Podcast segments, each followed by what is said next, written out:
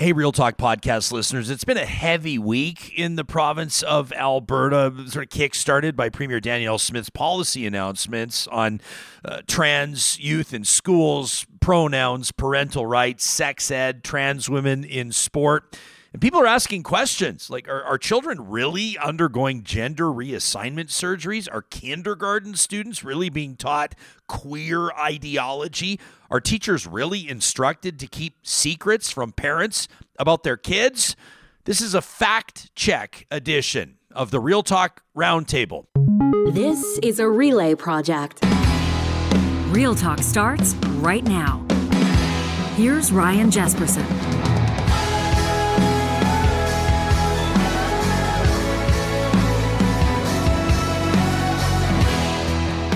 We promise you in every single episode of Real Talk that we're going to have real conversations about real issues that affect real people. And today is the embodiment of that commitment coming up in just one minute. We're going to take on policy announcements made by Alberta Premier Danielle Smith just a few days before we're recording this episode. Policies that will dramatically change in Alberta what is expected of teachers and school administrators when students wish to change pronouns or their names at school, policies that will change sex ed, how it's delivered, how it's approved, who it's taught to, and policies that could change the foundation or the landscape of sports in Alberta as well. We've got three expert guests that are going to spend the next 45 to 60 minutes with us talking about their lived experience, their professional experience, and of course, taking your questions as emailed into the show. We've never seen so many emails over a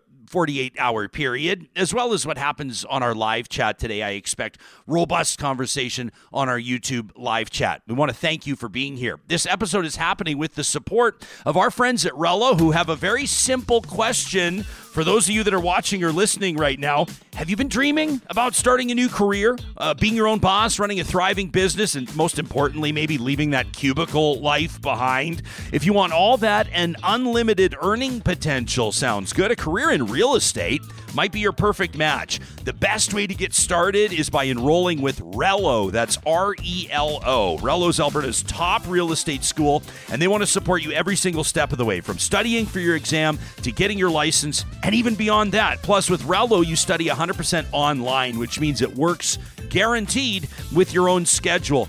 And there's a great opportunity for real talkers right now because you heard about it on this show. You can save 20% off any Relo course by using the promo code Real Talk. That's all one word Real Talk when you visit relo.ca. Hanna Hodson uh, was born in Alberta, has lived in British Columbia and Ontario uh, most recently when she was working as a senior staffer for then Conservative leader Erin O'Toole. She is the first openly trans candidate for the federal uh, Conservatives running in Victoria in the 2021 federal election. Hanna's joining us here in studio, making her Real Talk debut. It's so nice to have you here. Thanks for making time for us. Thanks for having me. Uh, Jason Schilling is the president of the Alberta Teachers Association. We appreciate you making time for us. Welcome to the Real Talk studio. Good morning. Thanks for having me. You bet. Dr. Kate Greenaway will be familiar to Real Talkers who tuned in to our episode on September 13th of 2023, where we learned about her work for more than 20 years working with trans and non binary patients in uh, gender affirming healthcare. She operates the Foria Clinic. Dr. Greenaway joining us uh, today from Toronto. Welcome back to the show, Doctor. It's good to see you. Thanks so much for having me. You bet. Um, we envision a conversation here that's candid and free flowing. I want to ask uh, all three of you a very simple question, and and maybe this will take our entire hour together. But that was when you saw Danielle Smith's policy announcement, when you saw the video. What was the first thing that you were thinking about, Hanna?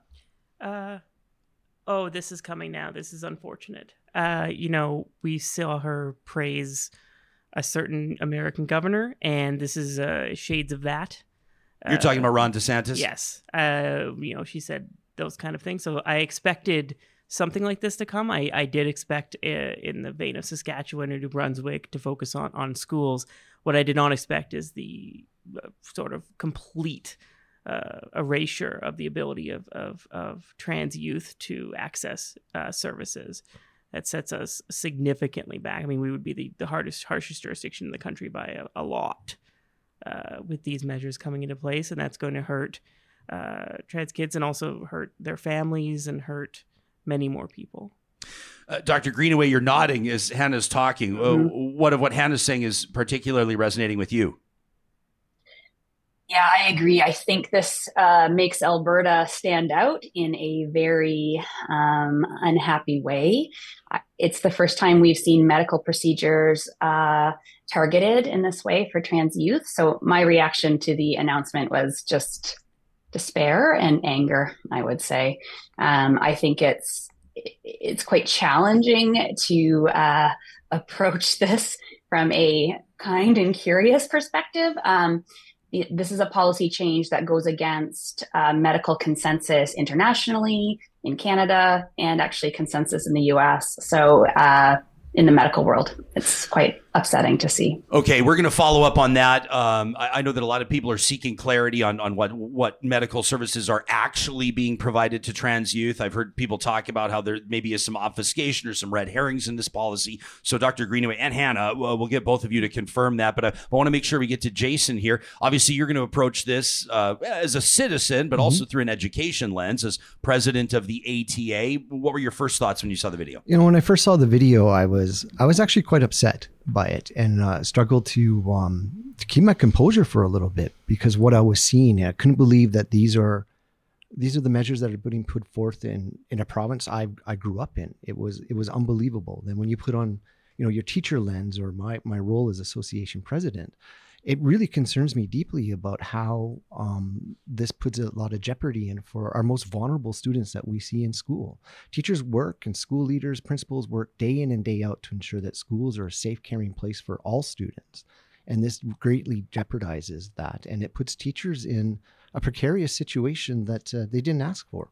There's kind of a there's kind of a weird thing that happens when there's a lot of talk about so-called parents' rights movement or, or parental rights uh, legislation, and that is, and I see it in the comments. Uh, we had a, a poll that I put out yesterday that absolutely took off, and I'm going to read you the results of that poll mm-hmm. uh, in, in the course of this roundtable. But the comments, I mean, the replies, I actually had to mute the replies so I could continue to go about my day, and that is that people are pitting parents against teachers as though number one a lot of the mm-hmm. teachers aren't parents and and number two is though and, and, i see it teachers are this this unionized force uh, trying to implement queer ideology to vulnerable youth yeah. and then it just gets nastier and nastier from there how is your membership responding to this you know it, it's it's interesting because i also have had to mute my social media comments because uh, there's only so much you can be called a groomer and a pedophile in the course of a day before you just sort of want to give up um, it's uh, it's unfortunate that there is this division that is trying. People are trying to drive this wedge between teachers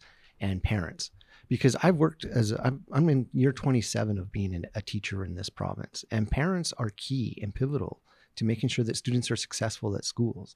And we work really hard to make those relationships so that uh, if students run into some sort of difficulties, that we're able to help the student be successful. And so when I hear what I've or see what I've, I've seen on the internet about the things that are being taught in schools, a lot of it is lies and misinformation, and it's unfortunate that uh, a lot of people are uh, are falling for that. Hanna, can, can, we get personal? Would you would you mm-hmm. tell us about your own personal journey? You you, you were born in Grande Prairie. Did you mm-hmm. grow up in that city? Yeah, yeah so you went to school in that mm-hmm. city, the whole nine yards. Um, at at what point did you know? How old were you when you knew that you were trans? I think uh, genuinely in yeah. my 30s. In your 30s? Um, well, I think looking back, I mean, I'm 36 now. Uh, there just wasn't visibility when I was a, a, teenager. I wouldn't have known what that was. I mean, I had feelings and, you know uncomfortable with puberty and caused a lot of psychological issues, but I didn't know what it was. I didn't really, and it wasn't until I was an adult that I really was. Oh, that's what every that's what everything was. That makes so much sense now. But that's why I think it's so important to have these things in the curriculum, to have people visible in the community, to show people that oh, your feelings are valid, and this is you know much more I think the visibility increase and the acceptability increase. I mean, this is the backlash we're seeing now, unfortunately. And like I had to, I haven't muted my responses yet, but I, I mean, I have had the same things, you know, called those things, and it's really, really scary sometimes and really unfortunate. Your school experience, coming from elementary or, or, junior high school or high school, did did you feel supported in in, in the areas that you would have uh, understood that you needed support at that time? Yeah, I mean, I mean, in the '90s in Grande Prairie, I, it wasn't really the the you know mental health or, or different uh, things available. I had an okay. I upbringing. My parents are great, um, but you know, as a you know then presenting you know feminine short boy, it was not always the best. And I always joke that you know the, the people who kept calling me a girl for years when I was in school. Now, if I say, I, "Well, yeah, yeah, I am," they're like, "Well, no, you're not." Now you can't be.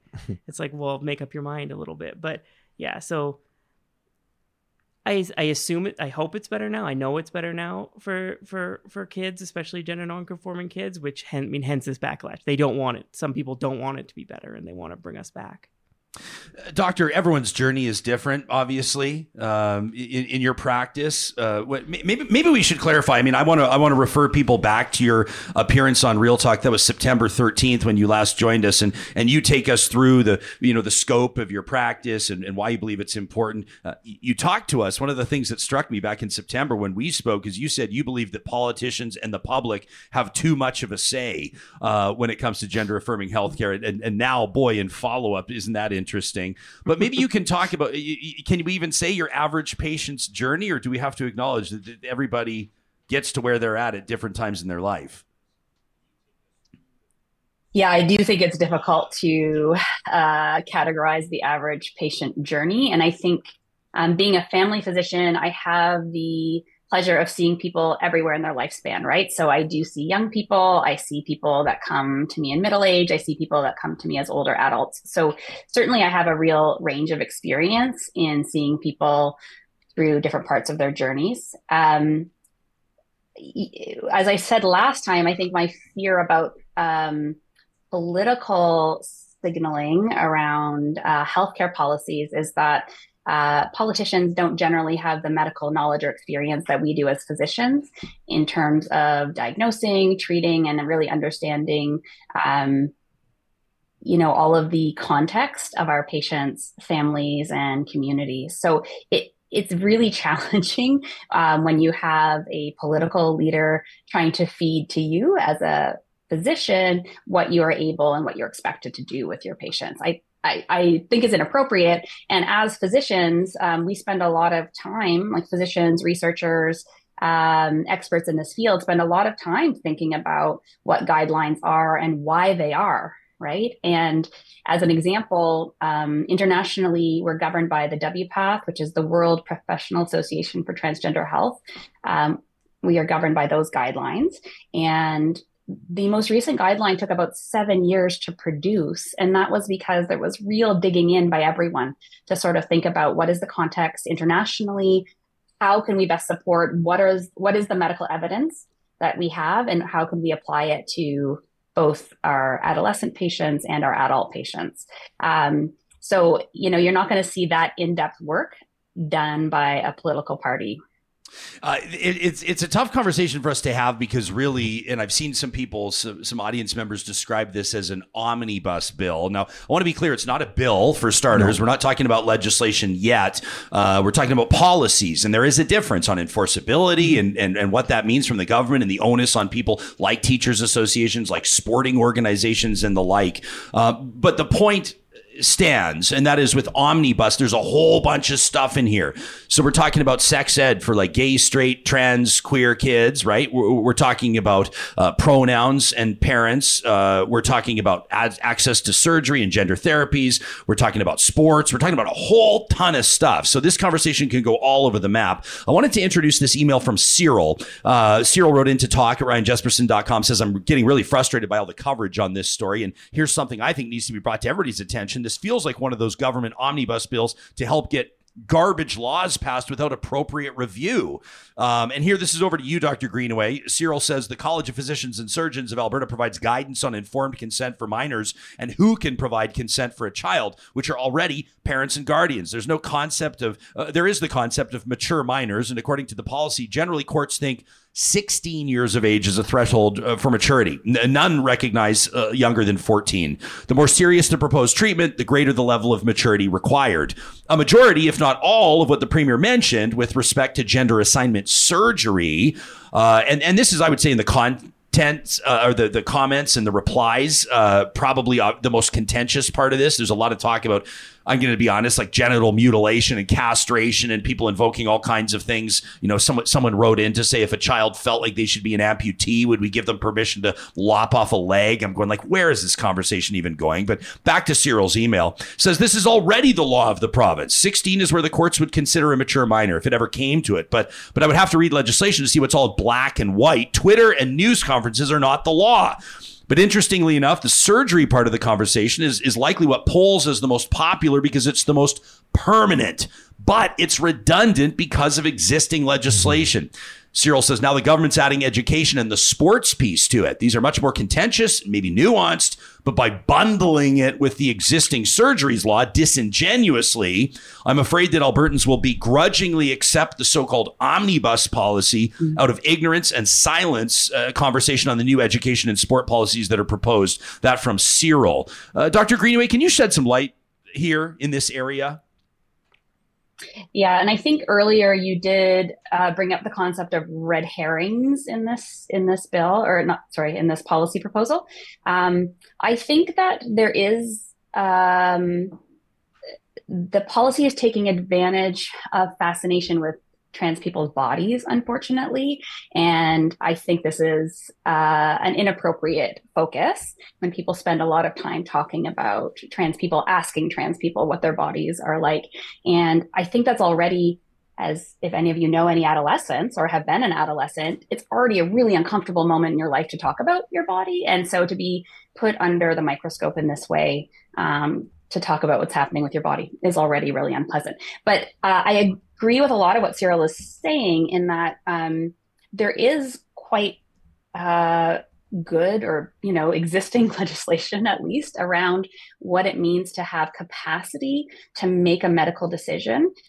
Um, and there is regional governance about this right? So each each region or province will have its own kind of determination of how someone uh, reaches whether there's an age of consent or a measure um, of someone's capacity to make medical decisions. So, as medical providers, we actually do have training in how to understand consent and capacity uh, in these circumstances. So, so I do agree this is a bit of a misleading part of uh, the policy proposal in that physicians, healthcare providers are already managing consent and capacity in this in this realm, um, and it, it isn't the case for most people that they are entering into a medical relationship independently. Most people that are under the age of 16, let's say, are entering in with a guardian. Right, um, or they have some involvement with a guardian of some sort. So I, I agree that this is um, this is a red herring, but I actually do think it's meant to signal and kind of get group participation around this fascination with trans people's bodies and medical procedures very inappropriately in this case. Mm-hmm. Hanna, did you look like you want to jump in? Yeah, I think one thing I wanted to mention, first of all, just to be very clear, existing rules already preclude things like bottom surgery from anyone who's under 18.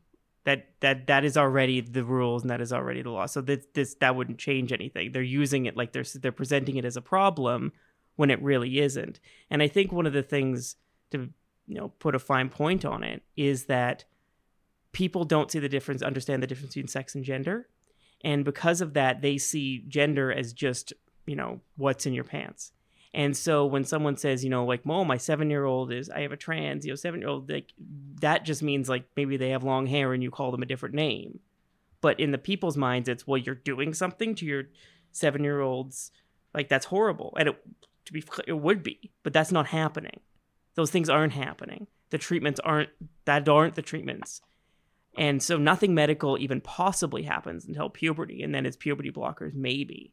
Like these things aren't, they're being overblown to present us a reality that isn't happening. I can't tell you how many comments we got on our Twitter posts yesterday uh, asking why I personally want to see little boys have their penises chopped off. Like yeah. hundreds of comments. Uh, Dr. Greenaway, can, can, you give us an idea of like maybe you can take us through? Like, let's say a, a family brings their seven year old to your clinic, to, to the Foria clinic. Um, and the seven year old believes that they are or knows that they're trans and the parents are supportive. Like, what resources there? And I'm talking healthcare. What resources are available to the seven year old? And then when the seven year old's 13, and then when this, and then when they're like 16, can, can you talk to us about what does happen? What's not happening? Can, can, can you clarify here? Can we fact check this? Sure.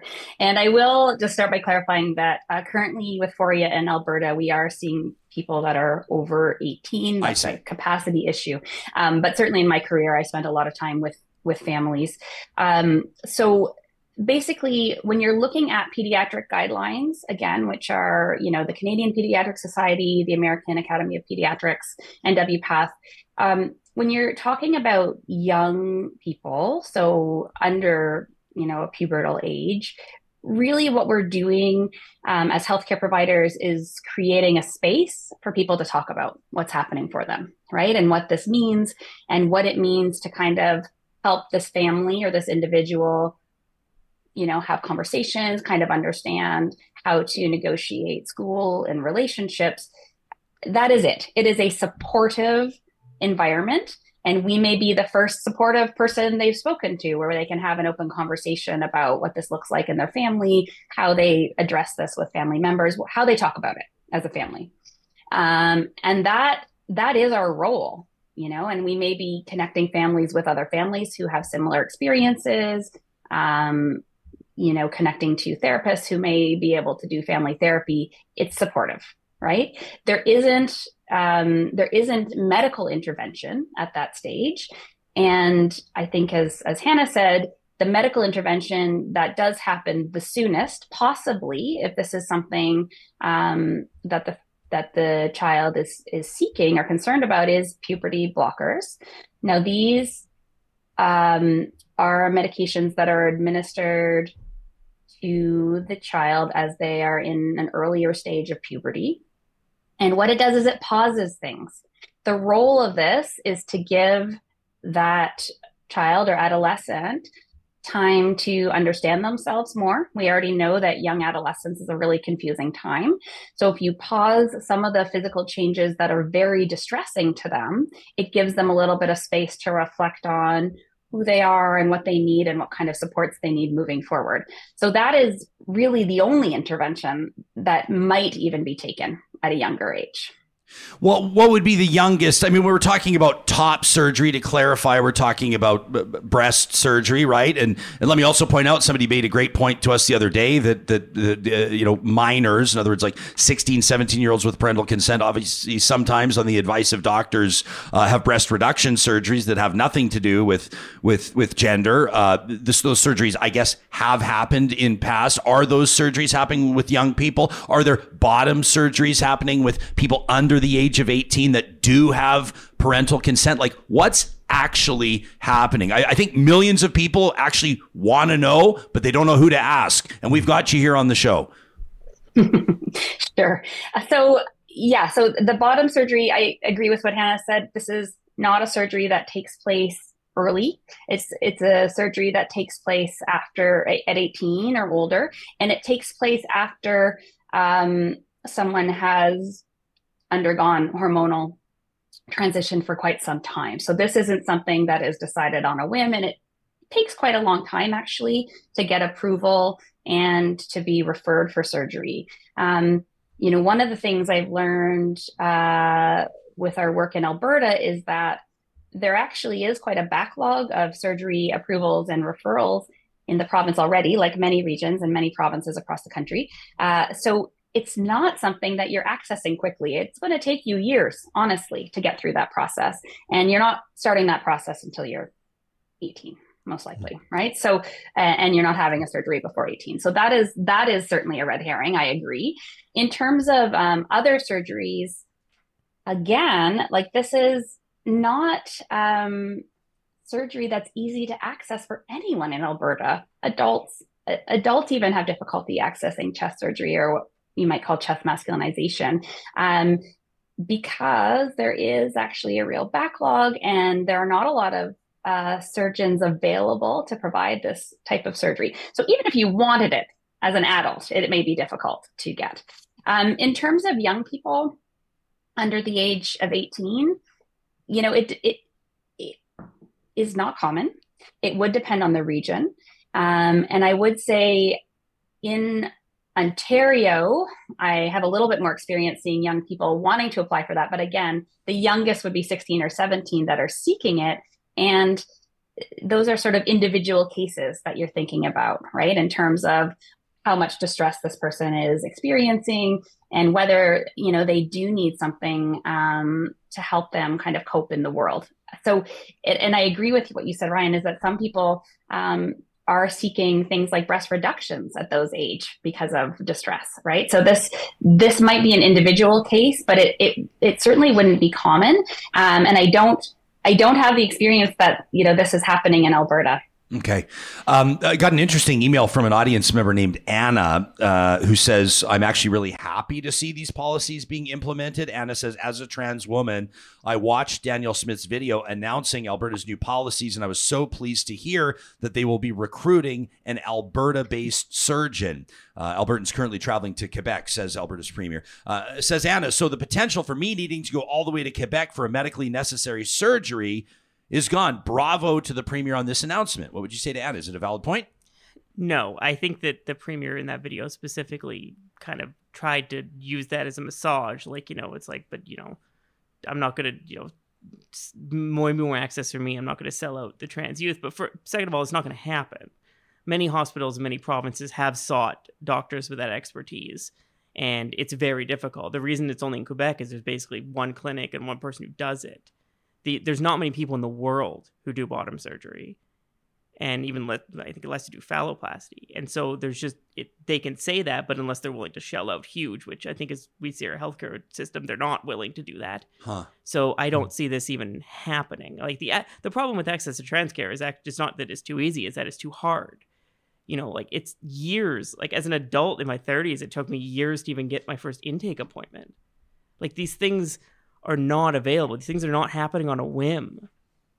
So yeah, I just think it's not. It's it's it's not going to happen. Um, Jason, I do, can I just? Yeah, I just want do. to intervene a little bit because I I just do want to mm-hmm. um, add that there actually are surgeons mm. uh, in BC and Ontario who do bottom surgeries. It's not it's not just mm. Quebec, um, but uh, there still is an access issue, and many people are going to Montreal to see the group of surgeons who practice there. Um, one thing I will say about the surgery announcement is that I think it's fairly hard to imagine uh, myself as a surgeon thinking I'd like to move to Alberta, where they've created all these really restrictive policies that signal that we are okay about discriminating discriminating against trans people I should probably go there to be a surgeon. Like to me, that would be uh, not not my immediate response. Yeah, that that was one of the same things I was thinking. I, I want to know. We did hear um, from an Alberta-based surgeon, um, and, and, I sure appreciate them reaching out. They they said to us, we we do provide care and surgery. Uh, for trans and non-binary patients, uh, said not willing or interested in doing an interview. Uh, they said because we've already got a big target painted on our back, mm-hmm. but mm-hmm. that surgeon made themselves available for off the record, off camera conversation to help this show better understand the issues. So I sure appreciate that. But boy, was that ever an enlightening comment. Um, Jason, we don't mean to leave you sitting here. We're going to talk about sex ed uh, in just a second, uh, the parental rights, the the the, um, the pronoun thing. Uh, but I do want to get to this, and this is actually from a teacher. It's an email from a teacher, but I'm but I'm most curious to hear from Dr. Greenaway on this, and then we'll open it up. Uh, this is from Jillian, who says uh, I was listening to a renowned child psychologist in Britain uh, talking about how the issues of trans youth should be one for child medical professionals not be politicized. Well, that ship has truly sailed. Jillian says, so the point remains very valid to me anyway, that folks making decisions on the treatment of children should be experts who have the child's best interest at heart. There's too much, uh, too many special interest groups trying to pull one way or another for political reasons. In the same way that abortion should be between a woman and her doctor, any treatment a trans child might need should come down to the child and parents, informed and supported by psychologists, child psychologists in particular, and pediatricians. Uh, groups like Take Back Alberta, as well as LGBTQ2S plus groups need to take a big step back. She says, in my view, they're both guilty of politicizing kids, using them as pawns, which has gotten us to an awful place where politicians like Danielle Smith can take advantage. Jillian says, anyway, my question for your expert panel is about puberty blockers. When I was listening to this child psychologist, there was mention of a seldomly discussed issue, and that is that puberty blockers, although they of course stop the development of secondary sexual characteristics like breasts in girls, the brain continues to develop or go through puberty. If I'm understanding this correctly, the teen body and brain can end up developing in an uh, in an async. How do I say that word? There's no syntri- Asynchronous. Asynchronous. Asynchronous. Jeez. Asynchronous. that doesn't happen every day. Thanks, Doc. I owe you a beer. Uh, Jillian says, I know experts would discuss all the pros and cons with trans patients and their parents, but I'm asking this because until I heard the psychologist speak, I wasn't aware that puberty blockers can affect the teen body and brain in different ways. I think it's actually scary if a child's body can be stopped from undergoing puberty, but the, bla- the brain still goes as normal. It suggests to me the need for a lot of psychological support with transitioning kids, helping them rewire or reconnect body and brain because it's a big deal that I don't feel is being talked about enough. She says, I wonder if anyone on your panel can address this. Kate? I think that's a bit of a confusing question. So let's just uh, back up. So basically, what puberty blockers do is they change the signaling um, in the brain that is uh, signaling for those hormones to get formed or released and create the secondary sexual characteristics. So the things we think about um, that may indicate to us that we are appearing as, uh, let's say, more masculine features or more feminine features. Um, certainly when i'm speaking with parents and you know adolescents about this treatment the major topics they want to talk about are what happens to the brain and what happens to the bones because this is what they're hearing the most about um, in parent groups or when they're doing research and there's still a lot of ongoing research about bones and that is something people are very interested in in bone development and um, you know, that is an ongoing area of study in terms of how bone development catches up. In terms of brain development, I would say, um, like I, I think I what I don't understand about the question is is are are we wondering if the brain is still having hormonal signals that are separate from and the body is not, which is which is not how I would describe the process, right? The hormonal signals um, are are being suppressed by the puberty blockade across the board, right? Is an adolescent still having experiences and aging, right? Are they still learning things about themselves and their environment? Like, absolutely. Their brain is still changing. They're an adolescent and they're growing every day. Um, but I have trouble kind of understanding what, like that the hormonal milieu is different in the brain than in the body. Mm-hmm. So I don't, I don't think that is the case, right? Mm-hmm. So um, certainly one thing I would say is that we do encourage adolescents uh, to have lots of support, you know, whether they're undergoing puberty suppression or not, in terms of kind of understanding themselves and understanding the process. And in this specific circumstance, understanding how their own gender identity is developing and changing over time. Um, so if if the question is, are you supporting people and are you helping them get you know psychological support around all these these changes and the decisions they have to make then yeah absolutely we are um, but I, I, I don't think I can say that the brain is undergoing changes that are uh, that are different than the body. Although obviously as adolescents brains are changing significantly i appreciate you taking that question and i, and I appreciate uh, jillian submitting it uh, that's dr kate mm-hmm. greenaway if you're just joining us uh, maybe listening live on the Mixlr audio app streaming audio courtesy of california closets uh, dr kate greenaway from foria clinic we've got uh, dr uh, rather do you have your PhD, Jason no, Schilling? But I'll, I'll, take the doctor. Yeah, Jason Schilling, still a big deal, doctor or not, uh, president of the Alberta Teachers Association in your third term, right? Yes. Right on. And uh, Hanna Hodson, um, uh, former uh, federal political staffer of Erin O'Toole's, former conservative leader, and a candidate, uh, the first openly trans candidate for uh, the Conservatives back in 2021 in Victoria, BC. I want to ask you a political question after this. I don't know if you saw this scoop from the Globe and Mail. Did you see this? Marieke Walsh breaking the story uh, a leaked email shows Yeah. that uh, conservative MPs, uh, the federal MPs, have been instructed to not comment on Alberta's Hmm. transgender policies uh, and to prioritize parental rights. We'll get into the politics of this, and then I want to talk sex ed with you, Jason, um, because I think this is another. I mean, that this whole omnibus type idea.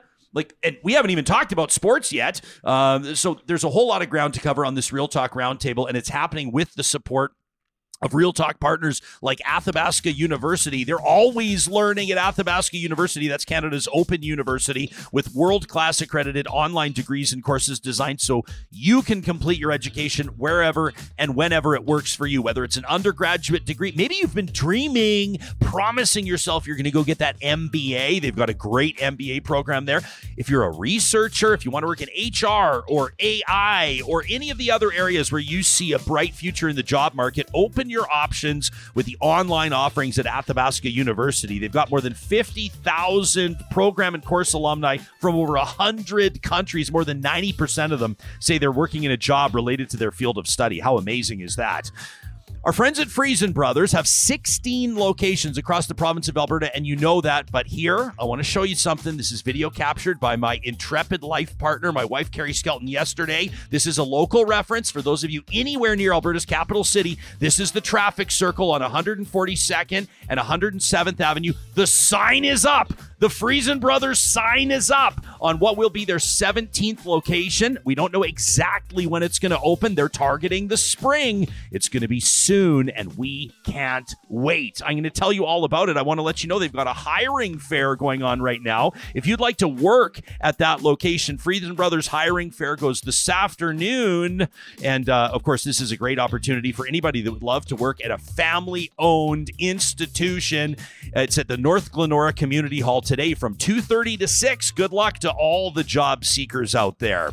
Our friends at Complete Care Restoration obviously know how bad it sucks to deal with something like burst pipes, flooding, drain backups, fire, black mold, asbestos. I'm getting anxiety just talking about it. But can we all agree that's not the type of thing you want to take on yourself? They provide comprehensive care and complete peace of mind, whether it's hazardous material material removal or getting your home or business back to even better than it was before disaster struck. We recommend that you trust Complete Care Restoration. And speaking of job seekers, if you're an electrician, if you're an apprentice, if you're a salesperson, office manager, if you work in HR and you'd love to be part of Canada's green energy future, our friends at Kuby Renewable Energy are hiring. They've got offices in Kamloops, Lethbridge, Calgary, Edmonton, lots of options, and you'll work across Western Canada. If that's what you want to do, you can check out the careers link at kubyenergy.ca. They're young, they're growing, and they're reshaping the energy portfolio in Canada.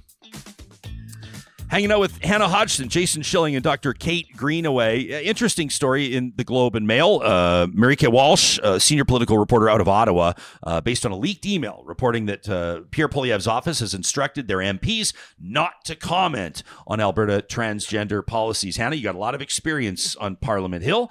You made your living there for many years, and you know conservative politics inside out. Are you surprised by this? What do you make of it? No, not at all. In fact, I was I was sure this had happened even before the story come out. Um, this is seemingly this is exactly the thing they would have done because I know there is discontent. There is division in the in the party on this. I'm I'm sure there are MPs who are very unhappy and want to speak out, and ones that are very happy and want to speak out. And I think that the federal party is always nervous about those things, so that it doesn't surprise me um, because I'm sure they're having a lively discussion in caucus right now. Um, they're tr- probably not going to get involved just because it's provincial, but I there are strong opinions. Um, there are people who would want them to do this federally, and people who would fight against that to- completely. Can you see uh, the federal conservatives making promises like this, parental rights type promises next election campaign? They're going to talk about parental rights. There's going to be the term parental rights in the platform. I'm I'm very confident. Um, as to a specific policy, I don't. I think it's going to be some nebulous thing like you know we will stand up for parental rights because ultimately not much of this is federal jurisdiction unless they're going to use the criminal code, but that would be a, a big thing. Uh, so yeah, I think they're going to talk about it. They're going to make it a, a, a messaging platform of the campaign. I suspect, especially in certain communities, especially for fundraising. This is huge for fundraising. The conservative fundraising numbers came out the other day. this probably is driving a significant amount of it. People who are very upset about these issues donate money and that's what a lot of this is about. Hmm. Well, Jason, you as, as a, a, president of the Alberta Teachers Association, when you hear that phrase "parental rights," I never know. To be honest with you, when I'm when I'm tweeting about it, I don't know if I should put it in quotes or not, uh, because it seems to it's it's a very polarizing phrase. Because like I'm a parent, and um, I believe that obviously parents uh, play a hugely important role in a child's development and child rearing. Even saying it out loud sounds so obvious, but I've seen many people suggest, well, parents don't necessarily have rights. Parents have responsibilities. When you hear the phrase, what does it invoke in you? Well, I, just what you said there that it's, you know, there's rights and there's responsibilities, and everybody has a, a, level of both. And so I think when we are talking about these issues, and I, I think I'm just learning a ton here tonight, this morning. And so uh, I appreciate everything that is being said. One of the things that I, have heard, and when we talk about this parental rights, is sort of the unintended consequences from this conversation. Um, we're hearing from from Kate and from Hanna about uh, uh, decisions or policy decisions that are being made um, without consultation prior to these decisions being announced. And as I'm listening to these incredibly smart people here today, I'm thinking, wouldn't it have been great if government had consulted around these issues uh, before they made announcements and so now we're we're in this this sort of backtracking how do we fix this how do we we push back against these these measures that are being per, you know proposed. What options so that they're are not, you examining? so they're not uh, so they're not uh, being uh, you know harmful to people. When you're talking about pushing back uh, what options do you have? I mean it ultimately in, in your world comes down to the education minister and what the education minister says goes. Isn't that how it works? Well i mean are we talking about a, a wildcat strike? Are we talking i mean well, no, I mean, you wouldn't. I don't think you would go that far, but I mean, teachers can push back in terms of uh, looking at uh, talking with the minister about these measures and seeing how they, they think they're going to work in schools. I think there's also other groups that can advocate for um, the benefit of education as well. I mean, you have a, a, parent council out there, you have school board councils and associations that are also going to be affected by these rules that come down. Hmm. Um, I want to get to this poll that we put out uh, yesterday. It's uh, very interesting uh, what occurred, and uh, you know we oftentimes, uh, all times, so when we roll these out, Johnny, don't we? We say these are unofficial, unscientific Twitter polls. I never present these as having credibility, like Janet Brown or or Axios or you know whoever may have. Um, but uh, we put it out yesterday. Alberta will limit gender transition therapy surgeries for minors require pre-approval for all curriculum taught in opt-in sex ed and ban trans women from competing in women's sporting divisions. We simply asked, How do you feel about these policies? You support it all, you support parts of it, you don't support any of it, or you have questions. Um, 8,934 votes. We'll call it 9,000 votes. 63% say, I support it all. 31% say I don't support any of it. Uh, about 5% say they support parts of it. And about 2% say that they have questions. Now, everybody's got their opinion on our polls. At the beginning of the poll, for the first couple of hours, uh, when it said, I don't support any of it, and about 66% were there, everyone said, Well, Jespersen, your followers are a bunch of lefties, and what do you expect? It's a bunch of communists and pedophiles and groomers. And of course, they don't support it. And then when people realized how open polling works and that they can share my poll with their friends, and people started sharing it with their networks, then all of a sudden the trend shifted. And then all of a sudden the criticism changed. And, and those same critics earlier, earlier said all of a sudden, aha, well, now we see the truth. Now, the poll is worth what it's worth, which is probably not much, but it does goes to show uh, a couple of things in my mind. And, and, number one, that is, is that the issue's not cut and dried, and not everybody disagrees with the premier's policies. That's very evident. And number two, I thought it was kind of like a metaphor for politics, Hanna, because the people that got most involved in the poll, the people that shared it the most, the people that worked the hardest to influence the poll, did influence the poll. Yeah. And that's kind of how politics works. Yeah. I mean, this is who's on electoral district association boards. It's the most extreme people, generally retired people who um, maybe have nothing else to do. Um, on, on all parties, basically. I mean, generally, I think the conservatives, especially in rural Alberta, probably have it significant worse. But I mean, that divide you say, I mean, is is I mean, I'm sure there are conservative MPs in Edmonton right now whose ridings are provincially NDP, who are not happy because it's going to blow back on them and their communities vote overwhelmingly provincially NDP. And so they're probably thinking, I'm not going to name anyone, but people can probably think of who I'm talking about, are probably thinking, what do we do? Well, why don't you name them? I mean, it's a talk show. I mean, I think of I think of there there are moderate conservative MPs Yeah, are I in mean, the city of think of- Edmonton right now. James Cumming is not an MP. He has been. He's just declared he's back in for Edmonton Centre. This makes his row a little tougher to hoe. That's going to be Yeah. dynamite riding. I'm thinking of guys like Matt was who are moderate conservatives, who I know to be an empathetic and good man, uh, who probably doesn't love this. Matt Jeneroux was one I was thinking of, and I even think of uh, you know Thibault's riding on the east side, and then like even Kelly McCauley uh, Yeah. on the west side. I think less so, but and then you look at even ridings like you know St. Albert, federally, provincially NDP, and one of the most socially conservative federal. It's MPs. crazy. Marie Renaud, the MLA, and Michael Cooper, Yeah. the MP. I've never been able to wrap my mind around how Yeah. St. Albert votes. Um, I wanted to get to this comment and then over to you, Jason. Uh, there was, I think it was Brent in our chat. Let me let me track back to it because Brent's calling out our panel, and I, and I always say it's Brent who says, according to your poll, Ryan,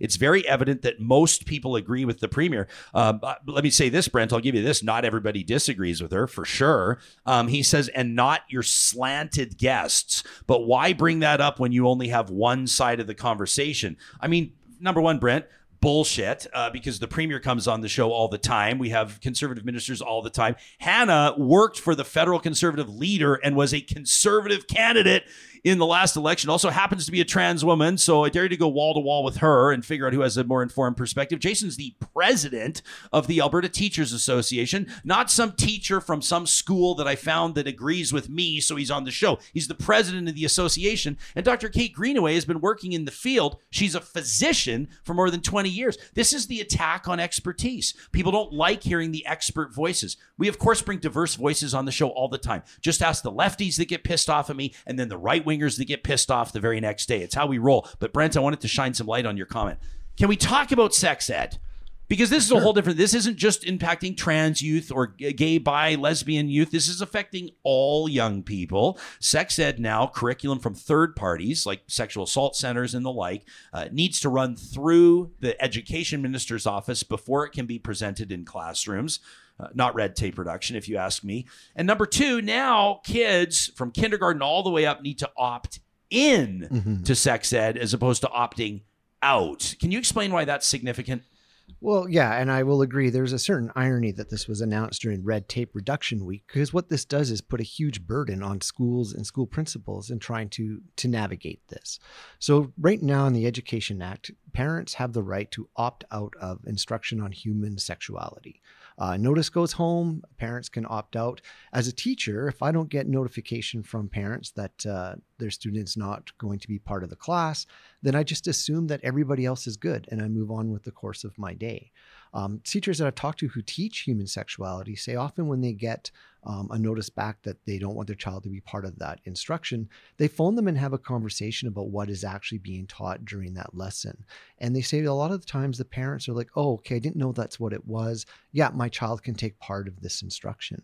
Now, if you flip this to an opt in, um, I don't know. Everybody who's ever had a child who's had a field trip form will know that those field trip forms don't come into school in a timely manner. If I've ever had a field trip, I have 25 kids. I make 40 copies of that form so that I, and they're always gone because kids always need other copies. So now you have an opt in program that teachers and schools now have to gather this information. Um, if students don't get that in on time, then they're not part of that instruction and they miss out on really important information about um, the, the course and what they need to know moving forward. And it's a way, I think, too, when you talk about uh, having resources approved by the ministry. Um, you know, when we, in my school where I come from, rural Alberta, we usually have the health nurse come in to do the health, you know, the, that part of the the CALM course, the human sexuality part.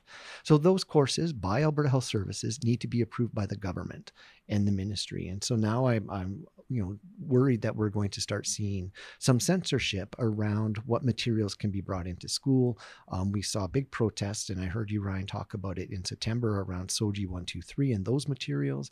This would be a Can great- you remind me what that is? SOGI 123 is sort of a set of resources that schools can use in school to talk about um, sexual orientation, gender identity, human sexuality. They're age appropriate, they're grade appropriate, they're created by e- teachers across um, not only Alberta, but BC and other provinces.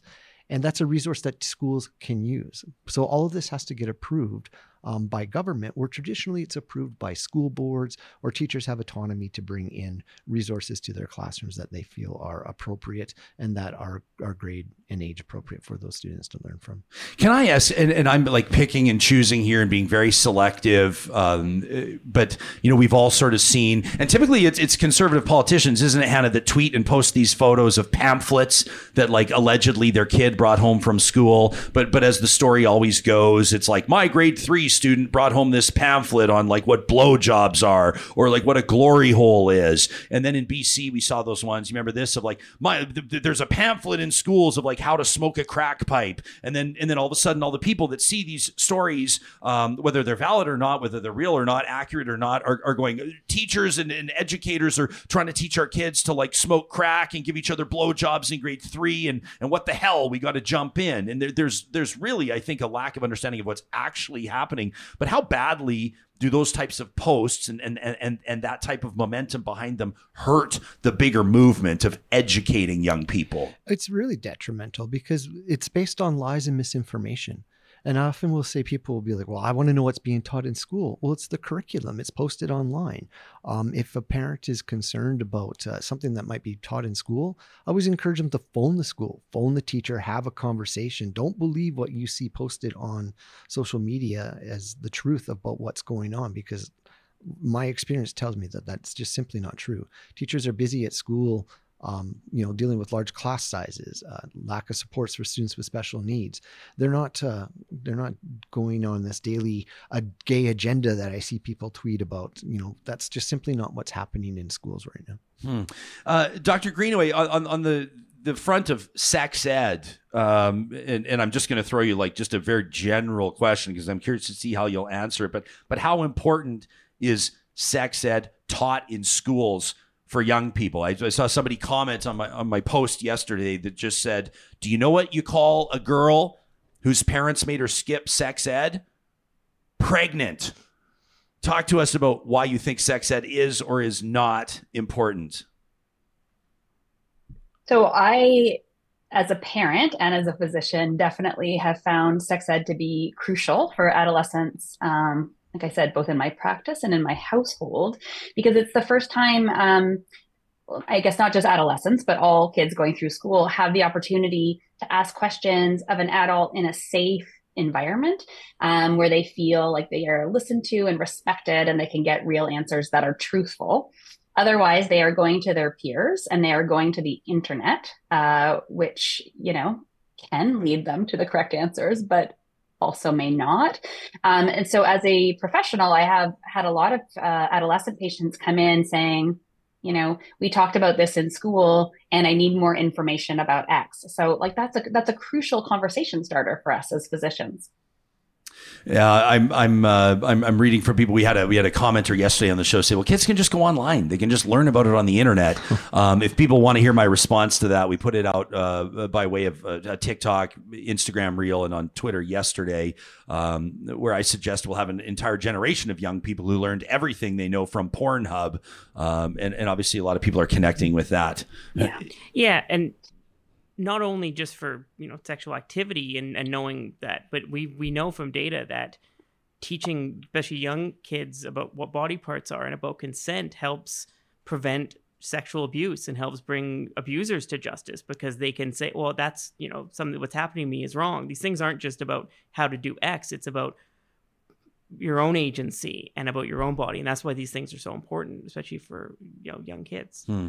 um, yeah go ahead yeah, Jason. when i think too i you know, go back to this conversation that we had for the last couple of years around curriculum development here in the province and making sure that we have the correct experts and teachers working on a new curriculum so that we are producing a curriculum around human sexuality and gender identity and sexual orientation that is has experts involved in creating that and sometimes what we saw in the, the development over the last couple of years is that we get people who are not very well versed in these topics helping to create curriculum and i think that's something that uh, is part of the conversation that we don't always have a com- we don't yeah. always talk I mean, about i will mm. say this i was a political staffer i would i would be in a i worked in a minister's office there's no world in which i should be overseeing education materials. Those are that's those are decisions for the experts, for teachers, for people developing the curriculum. So to say these things are going to be you know, run through the minister's office, I mean that's just not going to result in good outcomes. Hmm. And I also question the timeliness of how they're going to get that done. Can we say it's not going to be a top priority? Well, I that might be can fair to say say. that There, well, I mean, there's so many other things that uh, are are pressing issues in education right now. I, I you know, I think uh, Kate said it towards the top of our conversation here is, and you might have said it yesterday when I was listening to you. Is what is the problem that we're trying to fix here right now, and why why are we expending all of this energy on something that has actually been working quite well? Um, not uh, why are we why are we doing this? Bushwriter is taking swipes at your fashion, Jason, on the live chat here. Bushwriter says, "Oh, says the man wearing the rainbow brooch." Uh, let me describe. What's wrong with rainbow brooch? There's absolutely nothing. And, and number one, it's a lapel pin. Uh, but but gonna and say, it's, a, think it's a for- pin. for for people on the uh, podcast listening to the podcast. It's a beautiful bison uh, in pride colors. But uh, yeah, Bush Bushwriter's taking issue with your pin. Well, that's fine.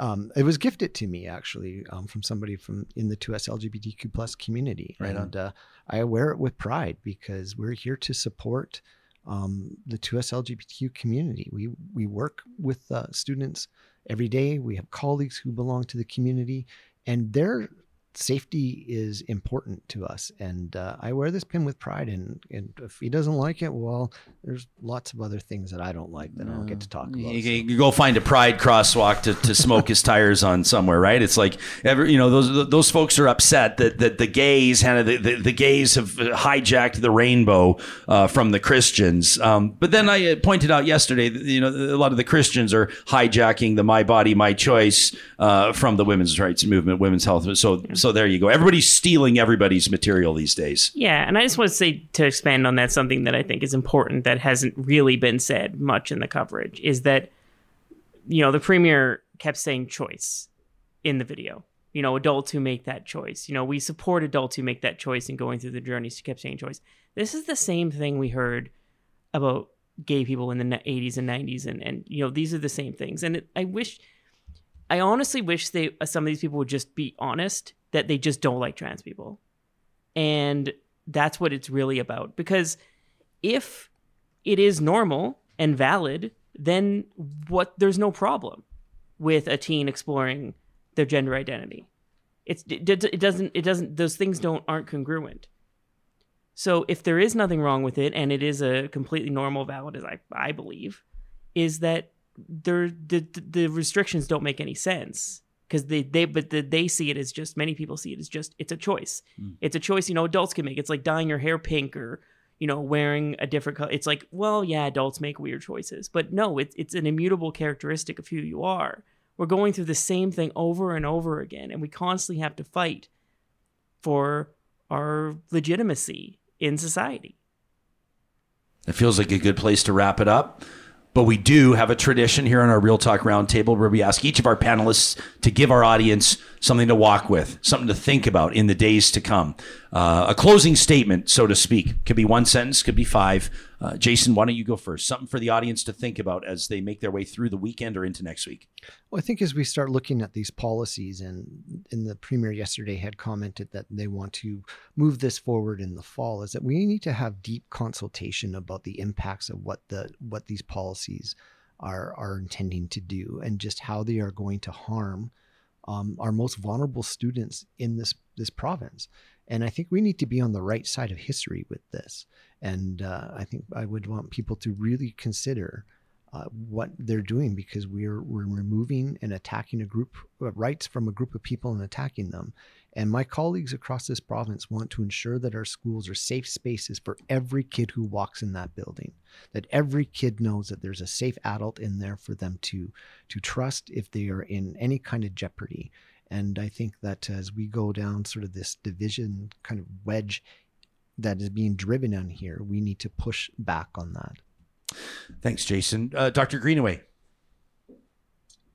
Yeah, I think what I would like to say that is as healthcare providers, like as a healthcare provider and speaking with my colleagues, we oppose these uh, proposed changes to our care that we can provide to people. And we see these proposed changes as a way to actually widen the gap and further marginalize uh, a population that is already facing extreme barriers to getting healthcare, but also to feeling safe in their communities. Hanna, last word to you. There are 12, 13, 14, 15 year old closeted trans people in Alberta right now who are seeing their parents post on social media that Jason, I, Dr. Green are pedo groomers who are like, thinking, and they're thinking, I can never talk to my parent. Like, they'll hate me. And now I can't talk to my teacher. Now, uh, what am I supposed to do? And that's who I'm thinking about. You know, people can call me whatever they want. I'm an adult. I'm fine.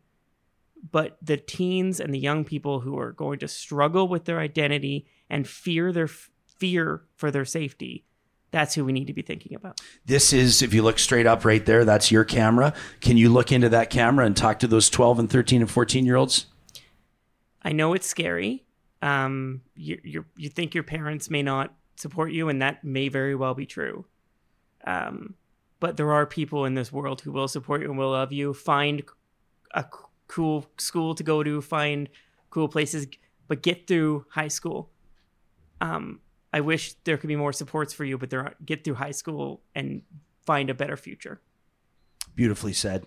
Hanna, thank you for coming in to talk about your personal experience, your professional experience. That's Hanna Hodson. You can find her on Twitter at Hannah Hodgson28. Dr. Kate Greenaway joining us from uh, Foria Clinic uh, in Toronto, a good friend of the show. Dr. Kate, thank you for making time for us. We sure appreciate it. And Dr. Jason Schilling representing Alberta. I did it again. Yes. I did it again. What? What? Did I called him doctor again? Oh yeah. Do you get a do you get a raise from this? I'm Have I- gonna- have I I'm gonna run with this honorary PhD like no one's business. Maybe Real Talk needs to start handing out honorary PhDs. Just Jason Schilling, Just Jason. president of the Alberta Teachers Association. Uh, you know, I'm the son of a teacher. You know, I'm the grandchild of a teacher. I have so much respect uh, for what you, the grandchild, I should say, of, of the chair of a school board. So, uh, but a- but a family of teachers, um, and uh, I got a hell of a lot of respect for what they do. Uh, you can learn more about what the Alberta Teachers Association is doing at teachers.ab.ca. Thank you all for being a part of this roundtable. Thank you.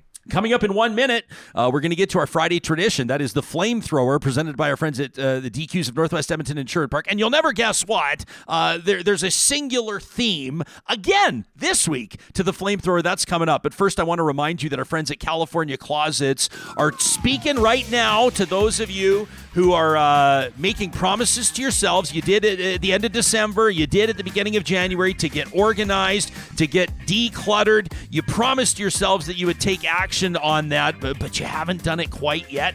Well, I got good news for you. You can get a free design consultation right now at californiaclosets.ca. They can talk to you about work they can do in your bedroom, your workspaces, your living area, your garage, storage rooms. There's even a podcast on good design. How cool is that? It's custom closets, systems, and solutions for the entire home. That's what they do better than anybody else. Custom designed to fit your space and to fit your budget. It's California Closets ca.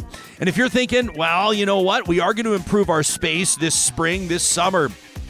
And it's going to be outdoors. Eden Landscaping wants to remind you that uh, for a lot of reasons, you want to get those design conversations started right now. Their design teams are working hard to get those plans in place so when that ground thaws, when the snow is gone, their teams can get right to work bringing your outdoor space to life. You know, sometimes supply chain complications means that it takes longer than you might expect to get those unique construction materials, that beautiful stone, maybe that certain type of wood you're looking for. So they want to get going as quickly as they possibly can. You can check out their portfolio, see some of the projects they've done, learn a little bit more about what they do by getting onto their website, landscapeedmonton.ca. That's Eden Landscaping.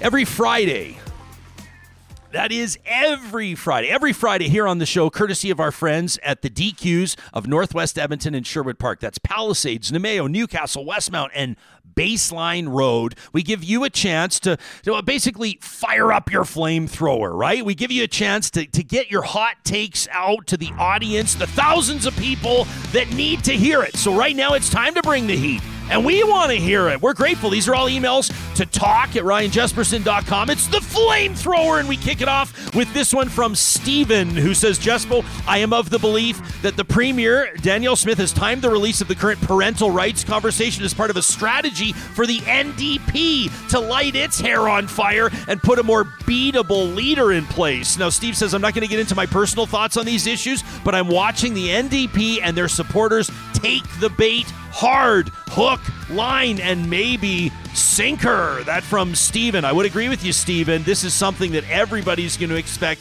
NDP leadership candidates to chime in on. Uh, by the way, we'll have a leadership announcement next week right here on Real Talk. This one from Angela, who says, Johnny, can you load up that picture? Angela says, Ryan, they say a picture is worth a thousand words, and these are the words glaringly missing from this picture, everybody, on the podcast. We're talking about that photo of Danielle Smith sipping a can of Canada Dry out of a straw. You know, the whole thing going on with the single use bylaw down in Calgary and all that jazz. Angela says, you know what's missing from this picture? Class, maturity, grace, humility, poise, and most importantly, good judgment. From the person leading this province, I have just three words, says Angela raise the bar. I like that. Nice little reference to what Jason Kenney promised he was going to do when he was elected. You remember that? This from Ron, who says, I am frustrated. I'm befuddled by the province's decision to single out LGBTQ2S plus kids for no other reason than to appeal to a misinformed bigoted, ignorant group of parents. The decision's drawing criticism and condemnation from across the country. And it bothers me that instead of focusing on other more important issues, the government's giving all well meaning Albertans a bad reputation. These kids deserve to feel safe and comfortable in our schools. I've got a close friend I've known since before they came out. Had these rules been introduced when I and they were in school together, they likely would have been unable to transition. Yes, the provincial government can focus on more than one issue, but I can't really understand how or why this policy is a priority over, I don't know, affordable housing, cost of living. It serves as a distraction from the government's own failures. A premier and her government are an embarrassment not just to well meaning Albertans, but to Canadians. Three more years of this bullshit, man, says Ron. I love this province and I will until the day I die. I'll go to bat for it and defend it with every fiber of my being. But I can't defend the indefensible and the unnecessary state sponsored bullying of vulnerable kids. Keep on keeping on. That from Ron. We promise we will. How about this one from Crystal, who says there's a hundred things wrong with Danielle Smith's new policy, but as a teacher, I'm just going to address the ones affecting kids in school. First of all, how in the world do conservatives justify an opt in policy for sexual health education and gross big government involvement in matters of sexual health curricula? In the absence of consistent and informed sex ed from parents, you know, a lot of off, a lot of awful parents, you know, an awful lot of parents do not have conversations about body parts and consent and reproduction and birth control and STI protection. Now kids are going to get their sex ed from the internet and their ignorant peers without adult input. I mean, how do parents opt in? How many parents will miss the memo? How many kids will miss informed instruction because of this stupid policy? Oh, yeah, let's increase sexual activity and curiosity without information, shall we? And watch the teen pregnancy and abortion rates and rates of STIs rise. Great job, everybody. Crystal says this could not be a more foolish, reckless, backward policy. The entire province should be freaking out over this. Now, I have words, she says, nasty swear words for every aspect of this policy, but I'll start there. That from Crystal. And this one from Kyle, bit of a different direction, who says something I've noticed, Ryan, since I started tuning into Real Talk is how self entitled your liberal guests and audience members are. They can't blame anybody or anybody else for their situation other than the UCP. Like, People are homeless, must be the UCP. People are addicted to drugs, it's the fucking UCP. It's too cold in the winter, Danielle Smith must have left the air conditioning on. You got cut off in traffic by a truck, the UCP, and take back Alberta. I think some women in your live chat blame the UC. Oh, I'm not going to read that part. He says maybe that's. okay, never mind. He says everybody likes to shit on the UCP and the ways that they're going to try to fix things. Now, don't get me wrong. Some of the stuff they do I don't agree with, but at least I'm not a partisan hack blindsided by blue is bad. I went to some Alberta NDP town halls on the pension plan stuff, and some people there were so old I think they went to Woodstock. What's wrong with fucking Woodstock? Anyway, he says the only person there that was under 35 besides me was an Alberta NDP plant and a baby. He says, I asked many people there because I wanted to hear their take. You think they had opinions based on CPP versus APP? He says, No. It was like Danielle Smith's trying to take my money and I don't like her. He says, You're going to be long dead before the benefits of APP affect Alberta anyway. And now the rapid fire round. He says, Are you an activist journalist that gets the zappy zap and arrested because you entered a restricted area by police? You deserved it. He's talking about Brandi Morin. He says, Let's set up the encampment on your yard. Or are you a NIMBY schmuck? Are you unable to use your critical thinking hat instead of the UCP? Stay mad, everybody, says Kyle. You think people that have alternative opinions are automatically trolls and should be banned from speaking? You're the problem with today's political discourse. And if you think parents don't have rights, and this is going to be some sort of a slippery slope where the UCP attacks abortion, he says A, abortion's federal, and B, Alberta fully covers abortions and some drugs, and C, if you're so worried about abortion, why don't the Liberals just make it a law instead of fear mongering and bringing stateside issues up here? Well, because it happens all the time, Kyle. That's why. He says, Might I add, it's funny how with like trans issues and women's issues, it's like if it doesn't affect you, you shouldn't have a say. Well, if that's the case, I'll take my guns back because a lot of people who haven't even touched a gun somehow think that they should be able to touch mine. He says, That said, if I see you out, Ryan or Johnny, I'll buy you beers. And if you hear this and you're offended, stay mad, everybody. I hope you find a cure for the UCP owning your headspace 24 7. That from Kyle. To talk at ryanjespersen.com. You can send us your flamethrower 24 7. Make sure you put flamethrower in the subject line of the email. It's proudly presented every Friday by our friends at the DQs of Northwest Edmonton and Sherwood Park. We got a banger lineup of shows for you next week. In the meantime, stay safe out there, everybody. We will see you tomorrow. That's Saturday, February 3rd at Larry Alexiak Field in St. Albert for the Real Talk Pond Hockey Classic. Stay safe and keep it classy. Real Talk is hosted by Ryan Jespersen, executive producer Josh Dunford, technical producer John Hicks, general manager Katie Cook Chivers, account coordinator Lawrence Derlego, human resources Lena Shepard, website design Mike Johnston, voiceover by me, Carrie Skelton. Real Talk's editorial board is Supriya Dwivedi, Ahmed Ali, Brandi Morin, Ann Castleman, Corey Hogan, Harmon Candola, Catherine O'Neill, and Chris Henderson. Member Emerita, Julie Rohr. Real Talk is recorded in Edmonton, Alberta, on Treaty 6 territory, the traditional and ancestral territory of the Cree, Dene, Blackfoot, Saulteaux, and Nakota Sioux, home to the Métis settlements and the Métis Nation of Alberta. Real Talk is a relay project. For more, check out ryanjespersen.com.